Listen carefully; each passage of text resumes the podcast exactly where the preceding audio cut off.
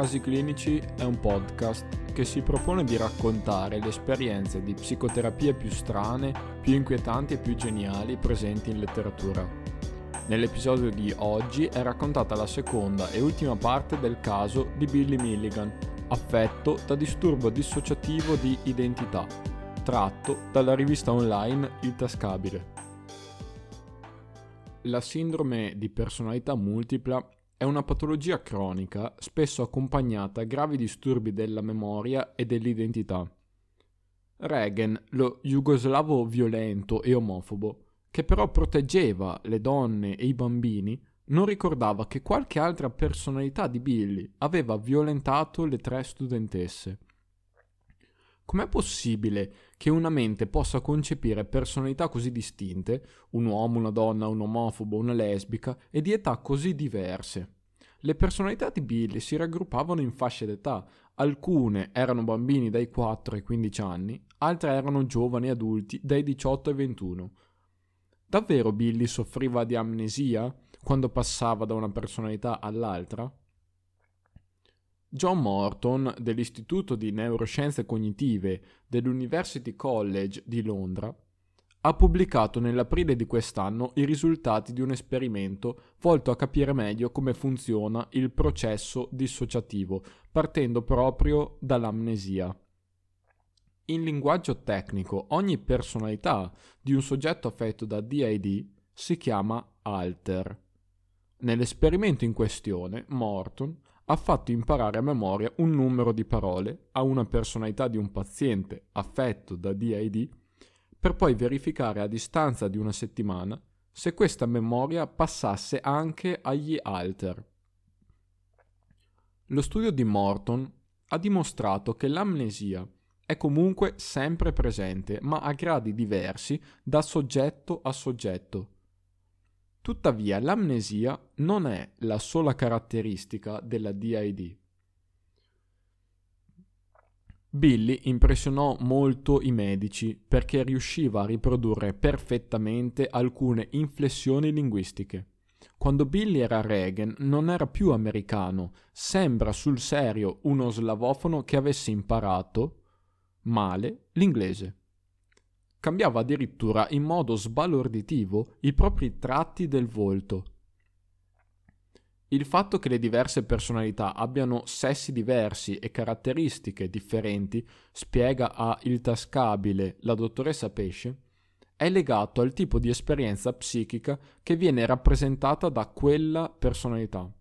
Ad esempio, una personalità è identificata con un aspetto del genitore aggressore, con una voce e un'età una personalità è identificata con un aspetto del bambino pauroso, con un'altra voce ed un'altra età, una personalità è identificata con un aspetto materno accogliente, altro sesso ed altra età, e così via. Si inizia a intravedere quindi il cuore del problema. Cos'erano le personalità di Billy? Erano delle vere e proprie personalità o degli ologrammi dei traumi subiti? Che cos'è una persona e cosa una personalità?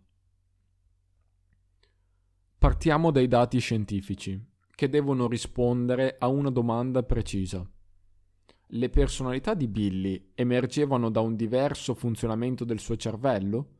In altre parole, possono i traumi modificare il modo in cui il cervello si organizza? Da tempo è nota e discussa la relazione tra disturbi post-traumatici da stress, PTSD, e la DID. In particolare esiste un sottogruppo di soggetti, circa il 12% di chi soffre di PTSD, che sperimenta anche forme dissociative, proprio come nella DID un team di neuroscienziati anglo-olandese ha pubblicato nel 2013 uno degli studi più approfonditi sul rapporto tra disturbo post-traumatico da stress e disturbo dissociativo di identità, arrivando a descrivere i meccanismi cerebrali che li accomunano e quelli che li rendono diversi. Quindi, indirettamente, a capire cosa succede nella mente di un soggetto DID. Lo studio ha rilevato principalmente due cose. innanzitutto, che il gruppo di controllo sano e i soggetti affetti da DID attivano aree diverse del cervello, con conseguenze fisiche diverse, confermando che il modello iatrogenico non sembra avere basi scientifiche. In seconda battuta si è scoperto che sia i soggetti affetti da disturbo dissociativo di identità che quelli con disturbi post-traumatici utilizzano le stesse aree. I soggetti affetti da DID convolgono però anche altre parti del cervello, in particolare quando gli alter prendono il sopravvento dei soggetti DID, in questi si registra una marcata sottomodulazione emozionale, ossia le parti più inconsce e antiche del cervello prendono il sopravvento su quelle dedicate alla razionalità. Tuttavia, arrivati a capire questo meccanismo di sottomodulazione rispetto ai soggetti non patologici, le neuroscienze al momento non riescono ad andare molto oltre, ovvero non riescono a stabilire esattamente come si passi da un alter all'altro, da una personalità all'altra. Forse perché non è ancora chiaro cosa sia una personalità. Come già accennato, Billy aderì in maniera fattiva alla terapia perché, disse fin da subito, voleva essere un cittadino onesto. Tuttavia, su un punto rimase sempre fermo e non volle mai accettare la terminologia medica, con proteste anche plateali. Le sue, affermava, non erano personalità, ma persone vere e proprie.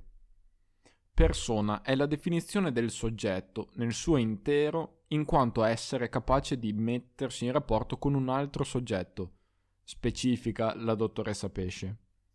La persona si sviluppa quando termina una complessa fase di sentimenti ambivalenti durante la crescita e l'adolescenza.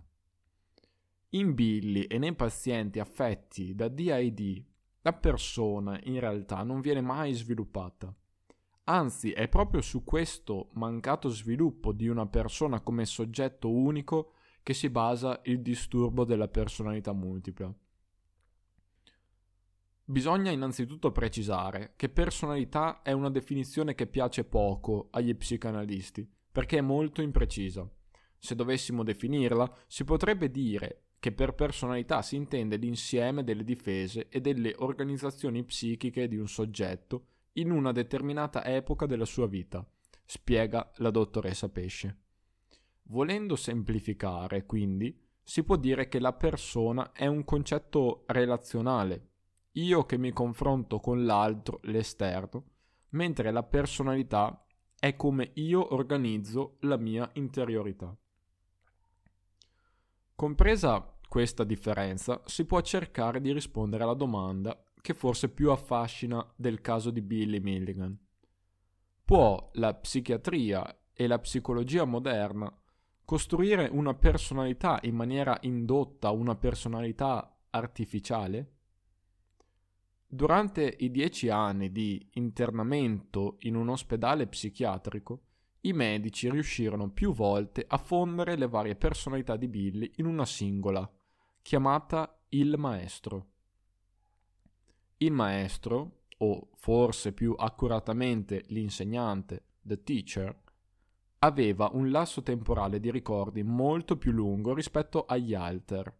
Dunque poteva ricostruire lo specchio rotto della storia personale di Billy, pezzo dopo pezzo. In una mente così provata dalla patologia come quella di Billy, il maestro non fu creato da Billy, ma fu indotto dai suoi terapeuti. Era una persona, personalità molto instabile e nei primi momenti si disgregava anche solo a causa di una singola domanda. Tuttavia, col progredire della terapia, divenne una figura sempre più solida e capace di dominare le altre personalità. Come hanno fatto gli psichiatri a costruire il maestro? L'induzione della personalità del maestro da parte dei psichiatri si è potuta verosimilmente realizzare in due modi, o attraverso una terapia lunga che presuppone un legame terapeutico intenso tra paziente e terapeuta, oppure attraverso metodi di suggestione simil ipnotici. In Europa, tuttavia, la suggestione non si usa più sì dai tempi precedenti a Freud, spiega la dottoressa Pesce. Dunque si può creare una personalità artificiale? Sì, si può creare una nuova personalità attraverso la terapia medica, ma il termine artificiale è inesatto. Si può creare un contenimento dei diversi aspetti emotivi attraverso l'interiorizzazione di funzioni del proprio terapeuta. È un meccanismo inconscio che necessita di almeno un paio di anni di lavoro continuativo. Quindi, più che artificiale, che può apparire come qualcosa di imposto dall'esterno, direi che i medici hanno indotto una personalità nuova.